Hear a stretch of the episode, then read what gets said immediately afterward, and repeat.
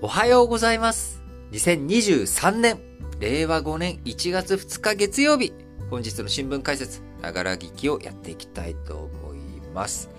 えー、今日はですね、2023年、令和5年最初のこの新聞解説ながら聞きの配信ということになりますので、えー、いつもはね、月曜日といったら、まあ、今週の予定というものをお伝えしていくわけですが、まあ今週はね、年末年始のお休みということでもありますので、えー、どちらかといったらですね、やっぱり年始最初ということで、今年2023年の主要スケジュールについてね、お伝えしていければと思っております。えー、まず、この1月ですね、昨日1月1日から、えー、日本、国連安保理の非常任理事国入りをしております。えー、非常任理事国というのはですね、まあ、改変、えー、されて、えー、改正されていくわけですけれども、まあ、あの、半分ずつ毎年改正され、改正されていき、1回になると、任期が2年ということになりますので、えー、ここから2年、えー、日本も非常任理事国として、えー、国連安保理に入っていく、えー、やっていくということになります。来月2月24日にはロシアのウクライナ侵攻開始から1年という節目のタイミングを迎えますが、えー、この1年間、なかなかウクライナ問題についてはですね、前向きな進展がない状態が続いてしまっており、戦線膠着状態だったりとか、まあ、あの、逆にね、ロシアの方も疲弊が聞こえてきたりとか、G7、各国、先進諸国、ウクライナに対する、軍事支援、経済支援、こういったものをやっており、まあ、今後ね、どういう風になっていくのかまだまだ不透明ですけれども、だからこそ、安保理でのいろんな調整とかですね、えー、機能不全、えー、言われておりますけれども、まあ僕この新聞解説ながら聞きでね、えー、安保理の役割っていうのは、えー、何かを決めるというよりかは、そこに立場の異なる、兄弟国、強い国である、えー、ロシアや中国、えー、そして、えー、アメリカ、フランス、イギリスという常任理事国がきちんと同じテーブルに座るということ。これに、これ自体にね、僕は意味はあると思ってるんですよ。価値が生じるかどうかっていうのはまだわかんないですけれども。で、今年ね、えー、昨日1月1日から日本も安保理理事国、安全保障理事会の常任、非常任理事国入りを、えー、しておりますので、えー、ぜひね、えー、しっかりと、その、意味ある、えー、安保理を、えー、価値あるものにね、ぜひ変えていってほしいなと思います。えー、特に昨日1月1日、年始早々からですね、北朝鮮、えー、ミサイルを放つということをやっておりますので、えウクライナ問題だけじゃなく、北朝鮮問題含めて、えしっかりと安保理での対話、会話、深めていって、えそういった、そういった原動力、力になってもらえたらいいなと思っております。えまた昨日1月1日にはですね、ブラジルで、え去年の選挙を勝利したルラさんがですね、ルラ氏が大統領就任し、クロアチア、通貨をユーロ導入ということがありました。はい。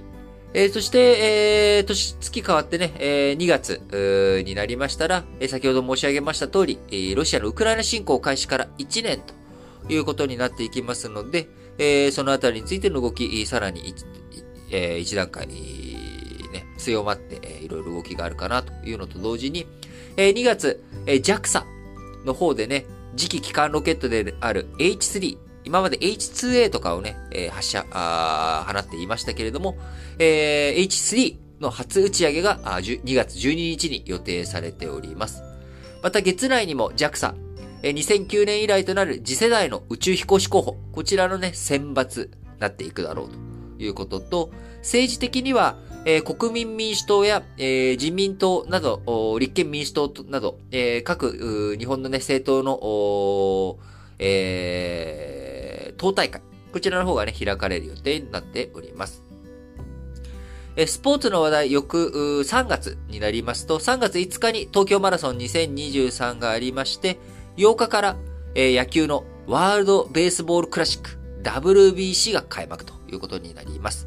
えー、ダルビッシュ投手やね、えー、二刀流の大谷選手など、えー、注目すべき選手たちも、日本からも参加しますし、アメリカもね、なかなか本気出してくるメンバーじゃないのかというふうにも言われておりますので、えー、非常に、ね、えー、去年年末、11月末から12月にかけて、サッカーワールドカップ盛り上がりましたが、えー、今年3月は、え野球の方でもね、ワールドベースボールクラシックということで盛り上がっていけたらいいなと思います。え、そして4月に入りまして、え、4月1日、え、子供家庭庁が発足ということになります。えー、これね、名称のところから子供庁とすべきなのか、そこに家庭が入った。で、家庭が入るっていう、家庭、家庭が入るというプロセスの中でね、あの、旧統一教会が絡んでいたんじゃないかとか、まあ、いろんな話がありますけれども、まあ、4月1日から子供家庭庁発足ということで、えー、今年1年、より一層子供のためのね、えー、あるいは貧困家庭、えー、こういったところに対する支援、手厚くなる1年になっていってもらえたらいいなと思っております。えー、また4月にはですね、えー、4月8日に黒田春彦日銀総裁の任期満了があります。え、黒田総裁の任期満了に伴いまして、え、次の日銀総裁誰になるのかというところですけれども、まあ、今一番こう注目されている人物というのは雨宮、えー、副総裁なんですけれども、まあ、あの本人は孤児をしており、えー、これまではね、額面通りじゃなくて、まあ、それは、なんか、いや、私なんてっていう謙遜系とか、まあ、今はね、あくまでも副総裁という立場なので、えー、まあ、総裁候補というふうに見られていくと、えー、レームダック現象がね、黒田総裁のレームダック現象が起きたりとかしかねないので、まあ、そういったこと言ってるだけなのかなというふうに、えー、思われつつ、えー、実際本当にもしかしたらやらないんじゃないかと。ずっと雨宮さんっていう人は、あの、日銀プロパーとしてね、ずっと日銀で、えー、勤められているので、えー、総裁になるにあたって一度外に出て、外の目を見てから、外の世界を見てからやるんじゃないかとか、あまあ、そういった話も出てきておりますので、えー、このね、1月から3月にかけて、えー、次の黒田総裁の後のね、次期総裁誰になるのかというところ、えー、この議論が進み、4月8日、黒田春彦総裁、現総裁のね、任期満了ということになります。えー、5月になりましたら、えー、5月6日、チャールズイギリス国王、え、こちらのね、戴冠式があります。え、この戴冠式にね、誰が出席するのかというところ。えー、僕個人としてはですね、ぜひ、悠仁親王にね、出席をしてほしいなと思っているんですけれども、まあまだちょっとね、高校生ということもあり、えー、多分、出席はされないんだと思うんですよね。えー、そうなっていった時にね、あのー、まあ、天皇陛下、あ皇后陛下、え、天皇皇后両陛下、あご出席、えー、ご参ご参加ね、されるの、されて、まあ、岸宮殿下がどうなるのかとかね、まあ、このあたり、注目のところかなと思います。え、5月スポーツとしてはね、柔道の世界選手権がドーハで開かれるというのがありますが、え、5月最大の政治的な話としましては、G7、今年日本が議長国ということで、5月19日、から21日まで、広島で、主要7カ国首脳会議 G7 サミットが開かれます。日本、今年はね、先ほど申し上げました通り、1月1日から非常任理事国として国連安保理参加しておりますし、え、G7 の議長国として、え、広島で、え、首脳会議を開くということもありますので、まあ、非常にね、え、前半戦、え、いろんなあテーマありますけれども、しっかりと進めていってもらえたらいいなと思っております。えー、6月になりましたら、えー、トルコの大統領選挙、6月頃にあるんじゃないかというふうに言われております。えー、エルドアン大統領、えー、プーチン大統領とも親しく、えー、なかなか今のね、国際的な政治情勢の中で、えー、権力基盤、あこれまで安定して、えー、推移しておりました。去年2022年、えー、世界各国いろんな国々でね、選挙結果を踏まえて、えー、政権交代、えー、起きましたけれども、トルコでも、まあ、そういった動きがあるのか、えー、どうなるのか、エルドアン大統領に対してのね、あのー、去年、えー、金利が国際的に上がっていく、えー、いろんな金利が上がっていく中、えー、トルコはね、利下げ、えー、をするという真逆の方向に行き、えー、リラの通貨安、え、その結果、あ外貨がね、高くなってしまったがゆえに、え、輸入物価、インフレがね、え、輸入インフレが起きるということで、なかなか生活的にも、庶民、苦しい思いをしたというところもあり、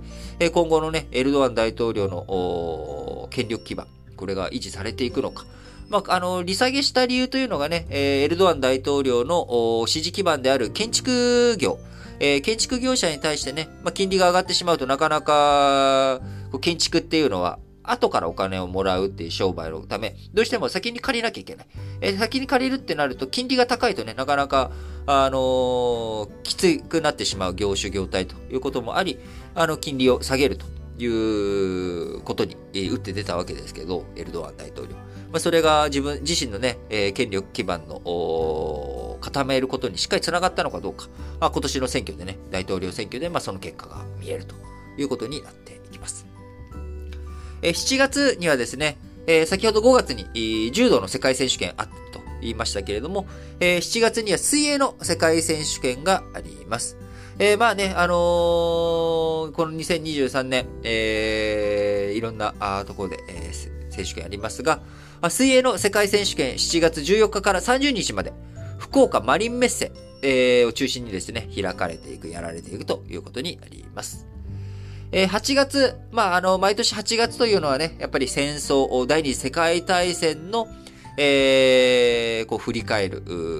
月というかですね。まあ、8月6日、9日、あ原爆、広島、長崎、えー、そして15日は終戦の日、えー、ありますと。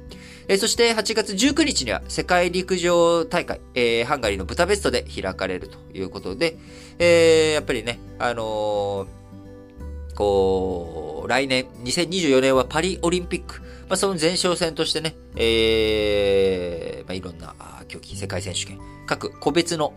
あのー、スポーツの世界選手権が開かれていくということになります。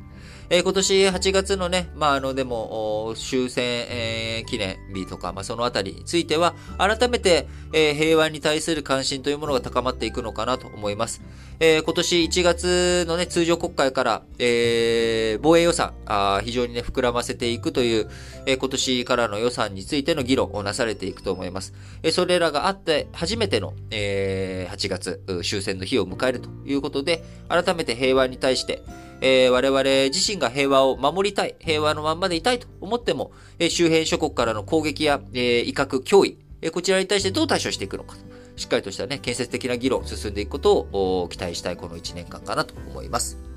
えー、そして9月に入りますと、9月1日、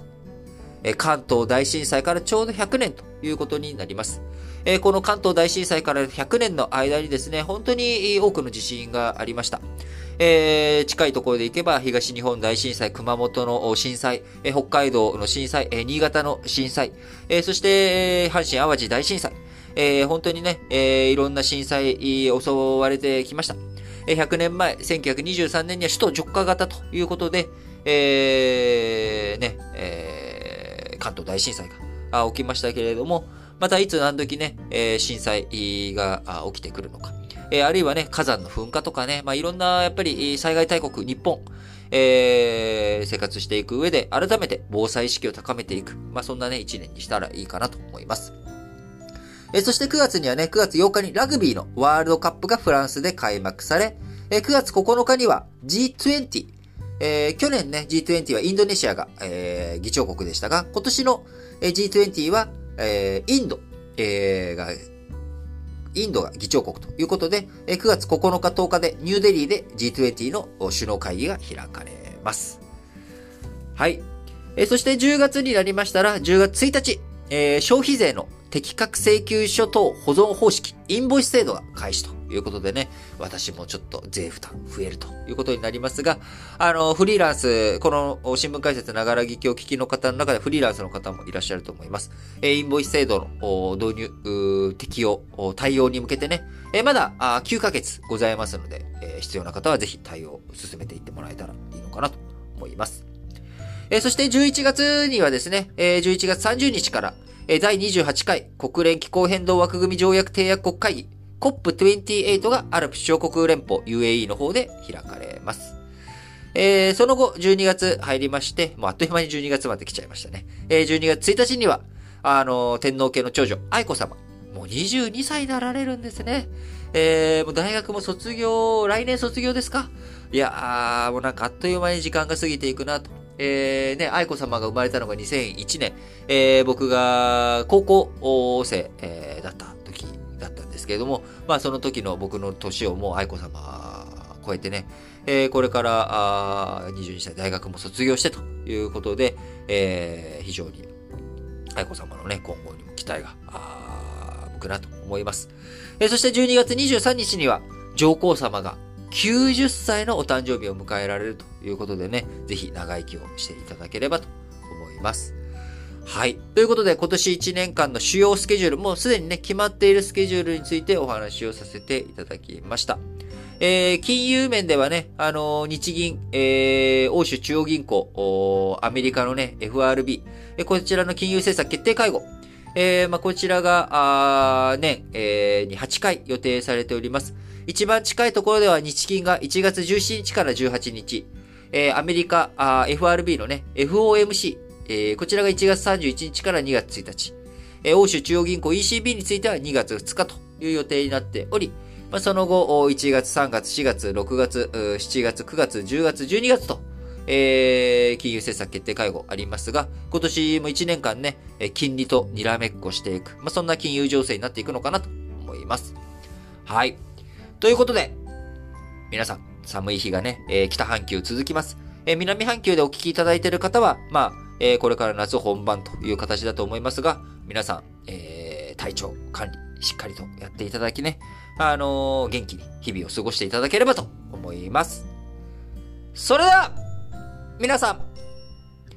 今年も元気に、いってらっしゃい